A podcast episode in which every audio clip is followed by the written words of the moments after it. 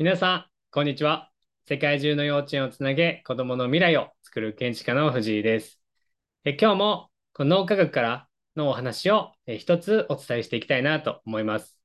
え前回、前々回ですね、脳科学の観点から脳の特性によってコミュニケーション、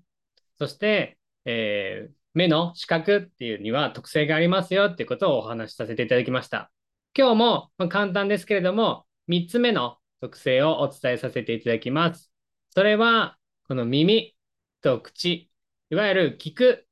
と話すの特性は、私たち脳から持っているっていうことをお伝えさせていただきます。それではどんな特性があるのかって言いますとですね、耳っていうことは、まあ、音ですよね。どんな風にその子は、私たちは聞こえているのか、音がどんな風にこう耳に入ってくるのかっていうのは、人それぞれ特性によって違ってきます。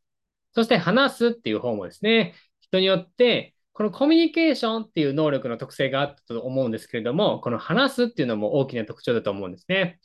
それは何を扱っているのかっていうと、まあ、言葉とか、まあ、ボキャブラリーって言われるその言語っていうものですよね。人にはその特性がありますよっていうのがあります。例えばどんな特性があるのかっていうのはですね、あの、詳しいお話は、ま別のところでお話をしていますので、この気になった方は、えダイレクトメッセージであったりとか、あの、コメントに残していただきますようお願いいたします。そして残していただいた方には、その内容を詳しく伝えるための、まあ、そこでお話ししているっていうところにアナウンスさせていただきますので、ぜひコメント残していただければ幸いです。気になることがありましたら、何でもお聞きになってください。あの脳の特性について、このコミュニケーションってどういうことなんですか？とか、